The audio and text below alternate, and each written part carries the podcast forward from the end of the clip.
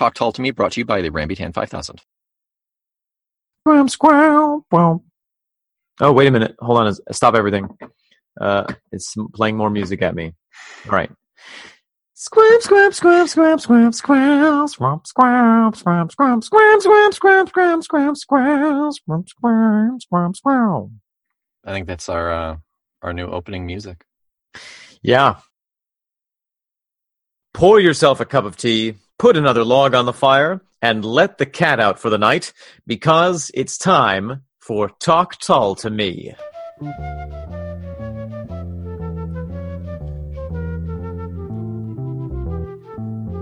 Okay, so we are on side two of This Was, track six.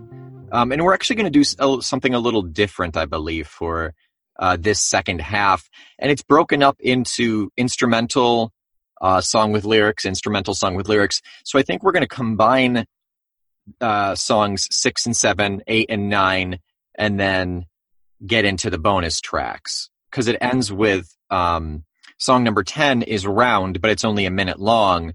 It's an instrumental, and it and it flows so deliciously into uh, the first bonus track, which is uh, uh, One for John Gee. Um, so that's the plan for this half. That's right. So you are very lucky this week. We're going to talk tall to you about two different tracks, and the first one is Dharma for One.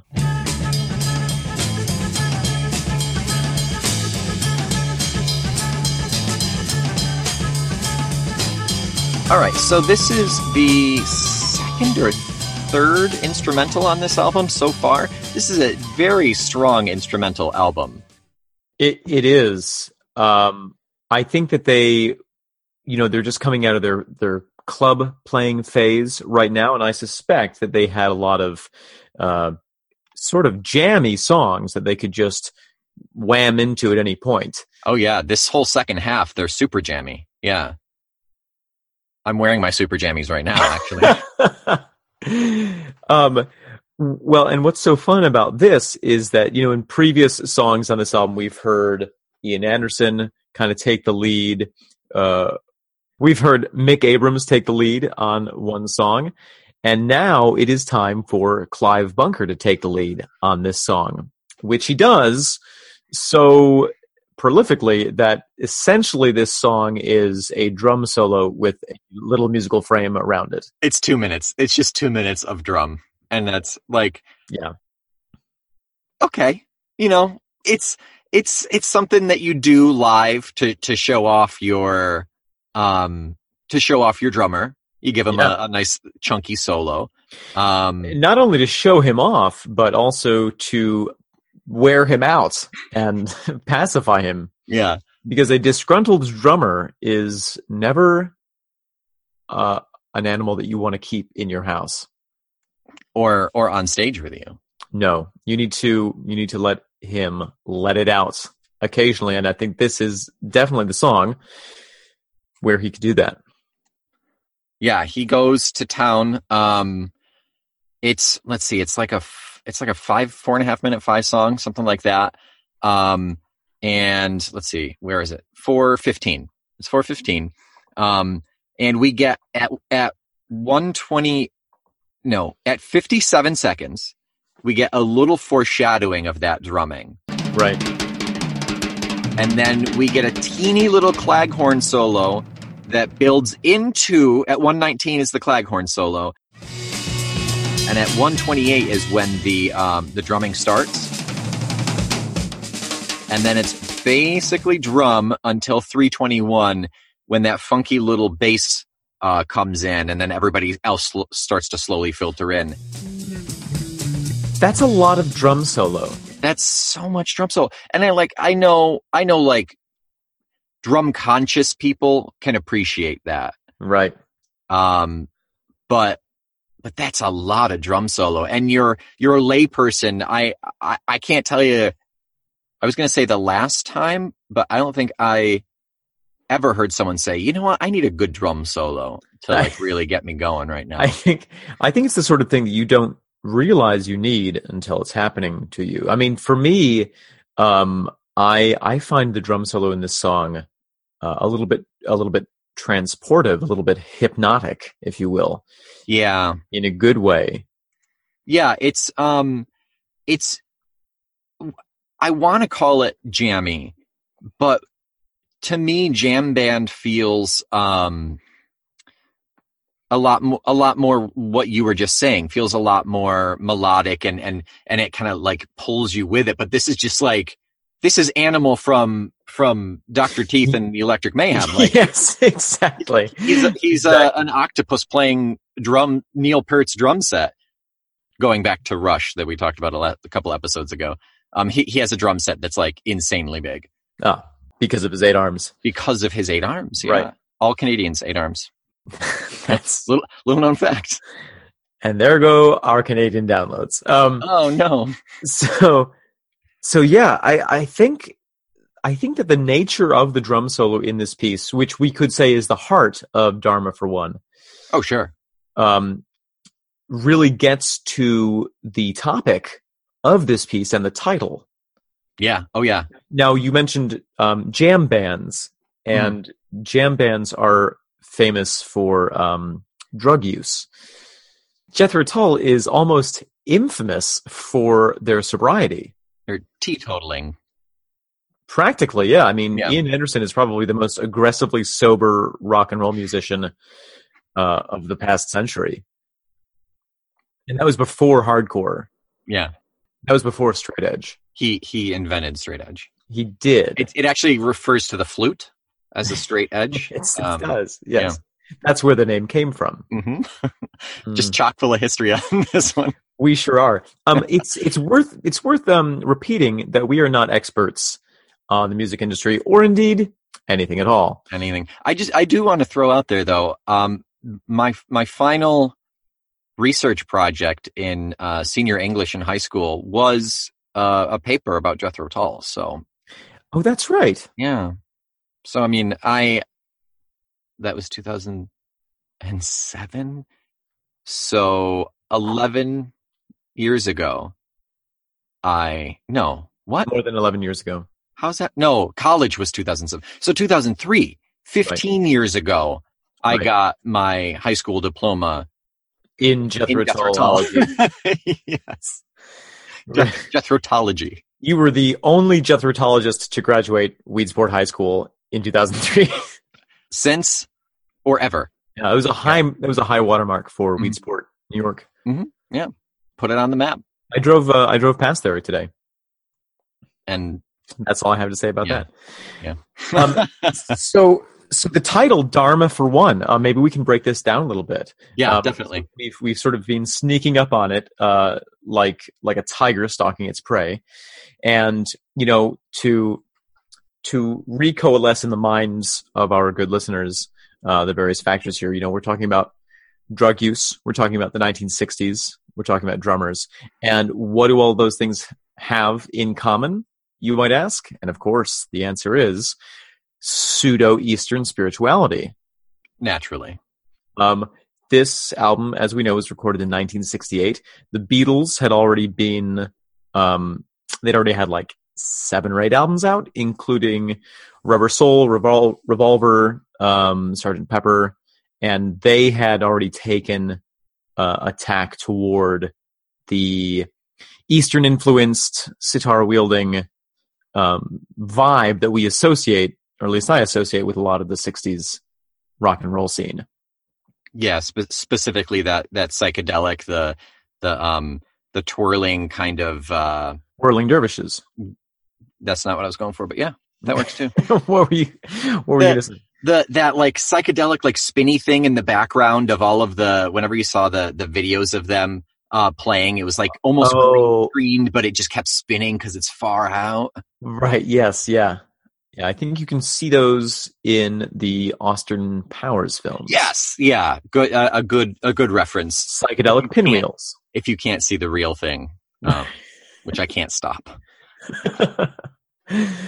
um, so right, so it was the sixties in London, and there was a lot of uh, mind expansion through drug consumption. Mm-hmm. And um, as we know, Ian Anderson was sort of famously against all of this nonsense. And so the idea of Dharma, which is, you know, the, the path toward enlightenment, uh, being something that you could order at a restaurant is, I think, you know, the idea that he was pushing against is, is this kind of comestible spirituality. Right. Because the, the exact opposite, the, the, the real belief of, uh, or the, I don't want to say the definition, but the idea behind Dharma is enlightenment. You work for your entire life to attain enlightenment. Right. You right. can't just go up to, uh, go up in a coffee shop and say, I'll, I'll have Dharma, please, which is, is what the whole Dharma for one or two or however many, I got a four top of Dharma. Um, and it's, it's, it, the, the whole, the whole hippie culture, um, is, is, yeah, we, we drop a pill and then we get instant Dharma. I'll have an extra skinny vanilla Dharma, please. No, I'll have an extra skinny vanilla venti Dharma. Is, is that gluten free? um, that's, yeah. Um, you, shall I read a quick definition for Dharma? Yeah, please. Dharma in Buddhism is the nature of reality regarded as a universal truth taught by the Buddha, or the teaching of Buddhism. Which, again, is not an instant thing. No. By any stretch of the imagination. It is not. Um, so the the commentary behind this is, I like the idea behind it, but yeah. but what more commentary is there save the title, you know? I'm glad you asked, because in a later uh, live album, they actually had some lyrics yeah, to I, Dharma for One. I love that. That album I played the hell out of. For the longest time, I didn't realize that wasn't in, like, the standard studio library. Which is that live album? Um, Living in the Past. Living in the Past, that's right. Yeah. Um, and because of Living in the Past, I thought that um, Christmas Song and Beret and, uh, let's see, Which is Promise, Singing All Day, I thought those were way earlier in the Tull library. Um, I was surprised to see that Christmas Song, which we'll get to later on, um, isn't on a proper album until the Jethro Tull Christmas album. It's just a bonus track. Right, right. That's bonkers.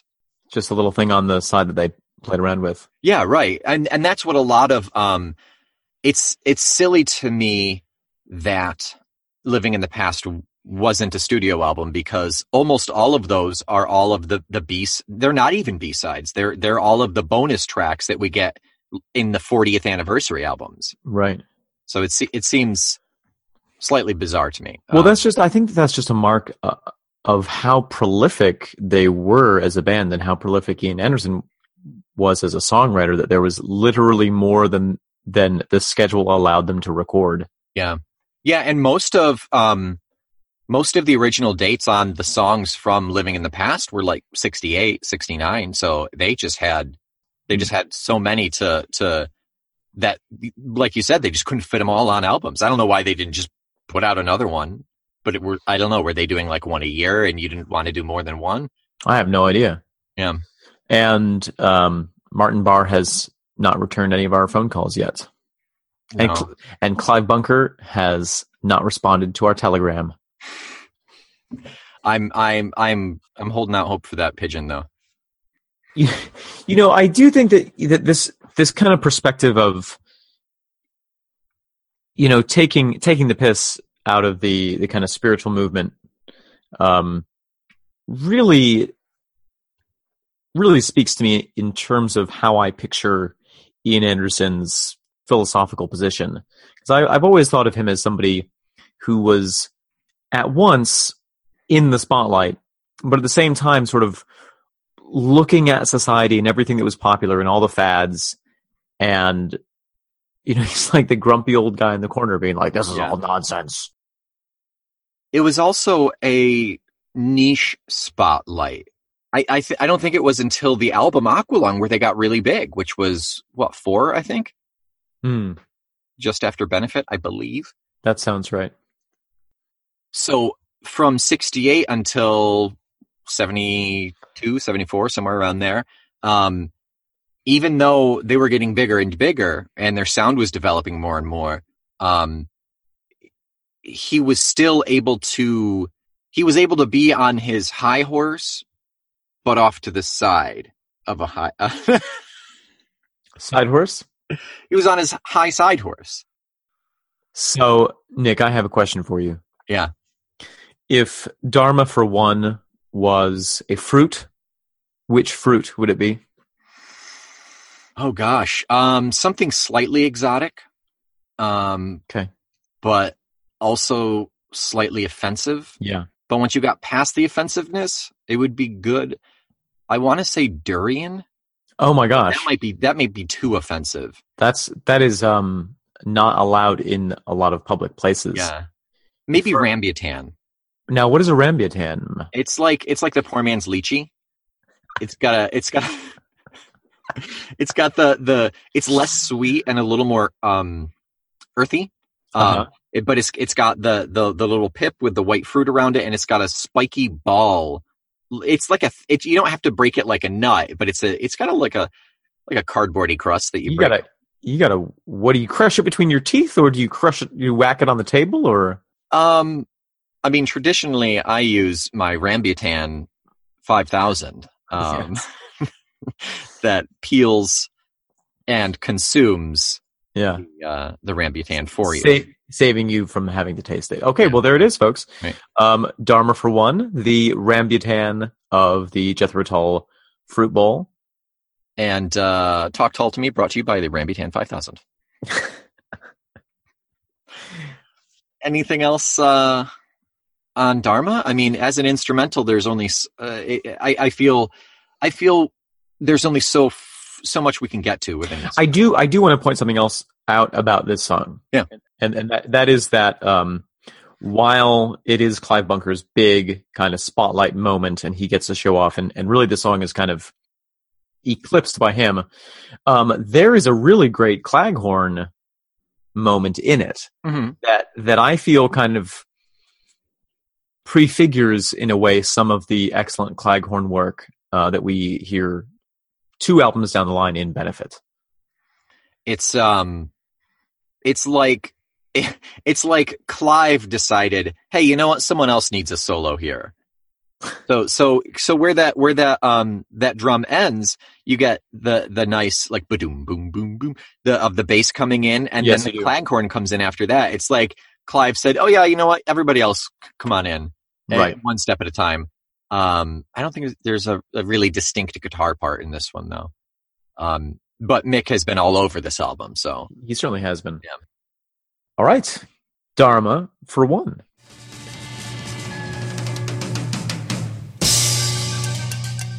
Um, so it's breaking me up.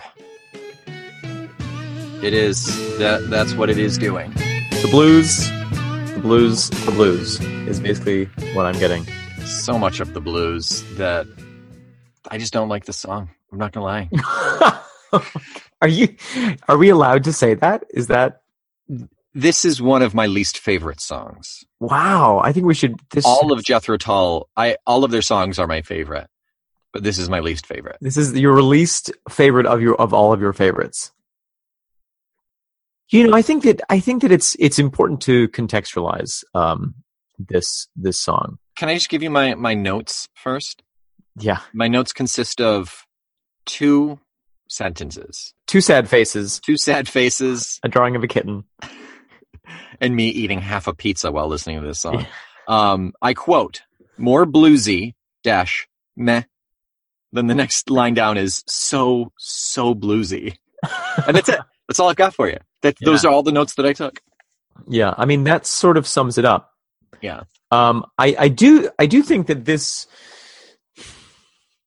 what can we say? What can we say about this song? Um, I think that this song is really an excellent example of the British fascination with the American blues that was taking place in the nineteen sixties. Mm-hmm. And sure. You know, there were there were tons of bands who were who were who were chasing that dragon um, most notably Led Zeppelin. Sure, yeah. You know, that's really what that's really what Zeppelin was was was sort of a, a an across the pond interpretation of the American blues. But of course, you know, there were lots of other bands, Fleetwood Mac. You know, a lot of these British bands were taking um, inspiration from the art form. Um, but with some of those songs, they were what I would call inspired. Where whereas it, I feel like this is what I feel like how this song happened was that Ian Anderson was in his seventh grade creative writing class, and the teacher was like, "All right, kids, you have your next assignment. Go home and write a blues song. But you also have to do it on your one day off, and it's going to be a really nice day out in Scotland," which never happens. And so all these kids were just stuck inside, like really frustrated. And this is the result. And it, it's it's not only just the lyrics; it's the um, the music itself. It's so formulaic. I feel like I feel like it's bro- it's broken up into three parts, and you could you could you could shell game those three parts in any order that you want. And and it wouldn't make a difference. It wouldn't make a difference at right. all. At the end of the day, if you were to choose the shell under which lies the meaning of this song, you would lose. Yeah. Oh, yeah. Absolutely. The only thing, the only thing that I can give it. Li- yes. There's a little depth to to um the the chorus, we, we'll say. That's the last two. Well, it's not. They're not even triplets or cu- couplets. Um. Uh. I suppose that they're couplets. Um, I said, "You're breaking me up, woman. Yeah, you're breaking me down. You're lying in little pieces scattered all around. She broke first." Or, yes, I will. Yes. Also, there's a possible double meaning in that. Is she lying in little pieces? As in, is she prostrate in little pieces? Or is she telling falsehoods in little pieces all around? Oh, I like that. That's even better. See, you just gave it something more. I'll be sending Ian Anderson a bill. Yeah. Um, you, you know, can, I the thing that I like about this song, which I will go ahead and say now, is great, great preempt right there. That's, that's good. Is Ian Anderson's excellent work on the mouth organ for this song. That that's that's the only other thing I have is it has some. Again, I don't like harmonica, but there's some nice harmonica on this one. What's your problem? Why, why, let, let me get the book. Why? Why do you not like harmonica? Is it is it it's, something that it did to you? Were you scarred at a young age by the harmonica? I'll show you where it touched me on a doll. Um, I, it just I, this bluesy sound. It just doesn't do it for me, you know. And I I think it's it's so piercing and grating when it's used in this this wail, and I know it's it's the voice. It is to be used as a voice, and I, I can appreciate right. it for that. But um, just the sound of it, I it, mm, yeah, huh? Doesn't do it for me. Yeah, interesting. Yeah, and I, I I mean I'm sure a lot of it has to do with the fact that I don't like the rest of this song either. So it's like there's no there's no part in the instrumentation that is intriguing to me. If if the the most you have is a, a piercing harmonica, it makes you my least favorite favorite. That's it. That's my assessment. Well, I um I for one quite enjoy the harmonica in general. I think it's um I think it's a delightful instrument.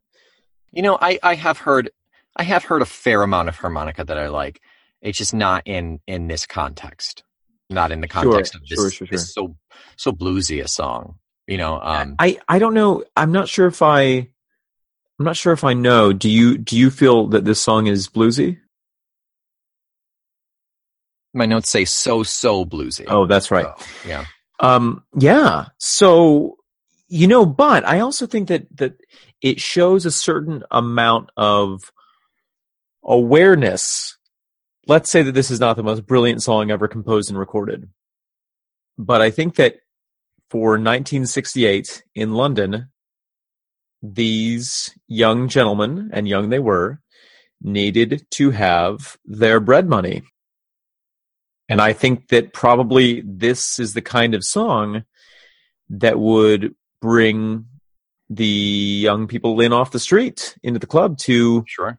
to hear some live music, because London was just so gaga for the blues at that moment. Sure. It's more of a function of of of necessity in a way than than inspiration.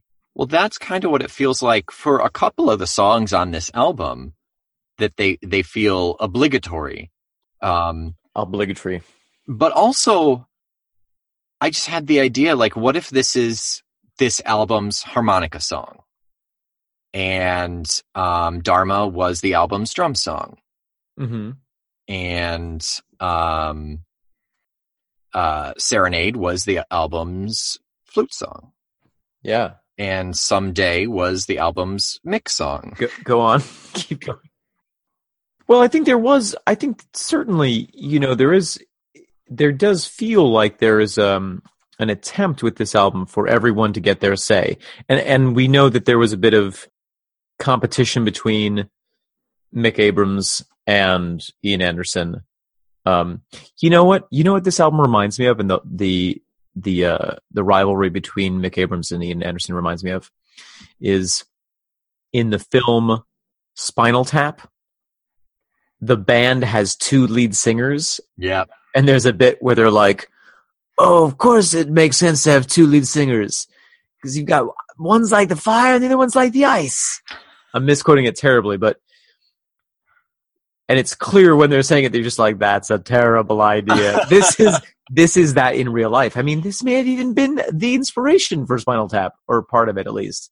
Yeah. I know they poke fun at Jethro Tull in a number of other ways on, in that movie. At this time, I mean, there are a handful of bands that can fall in a handful of buckets. So they can they can touch on each of these stereotypes, yes. I guess. As the documentary, Touch Me in a Bucket, talks about. That's not out yet. I told you not to talk I'm about so, it. I'm so sorry. Touch Me in a Bucket. I thought that was a good trail, but the, the faces you were making as I was saying it yeah. told me that something was going to come out of that bucket. Oh my God. Is there anything else that we want to say about this song? I don't think there's enough to warrant saying more. Like it's, it's, it's an IKEA blues song. Some assembly required.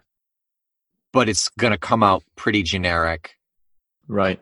And and it's and it's Swedish. And it's Swedish. Little known fact about this song. Just this song right. is Swedish.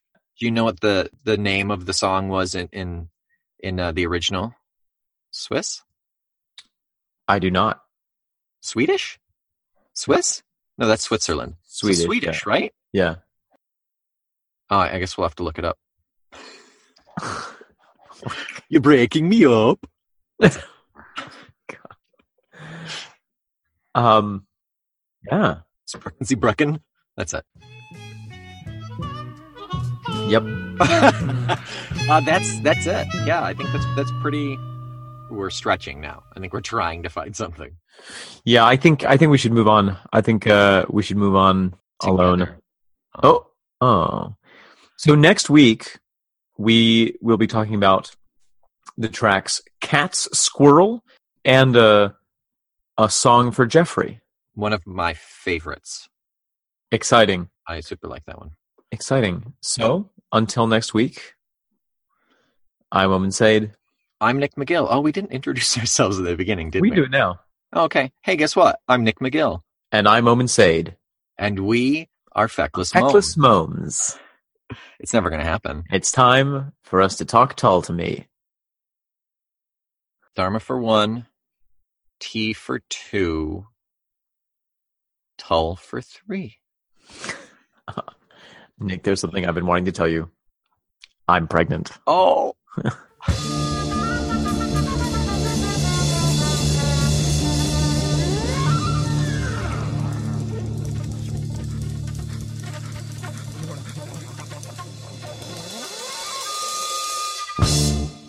Like like a, a Mongolian archer. Exactly. So, Nick. I was going to say a giraffe wrangler, but... Wow. Just, I hit it. I nailed it on that one. Oh, hey there. Talk Tall to Me is a proud member of the Feckless Moams Audio Network.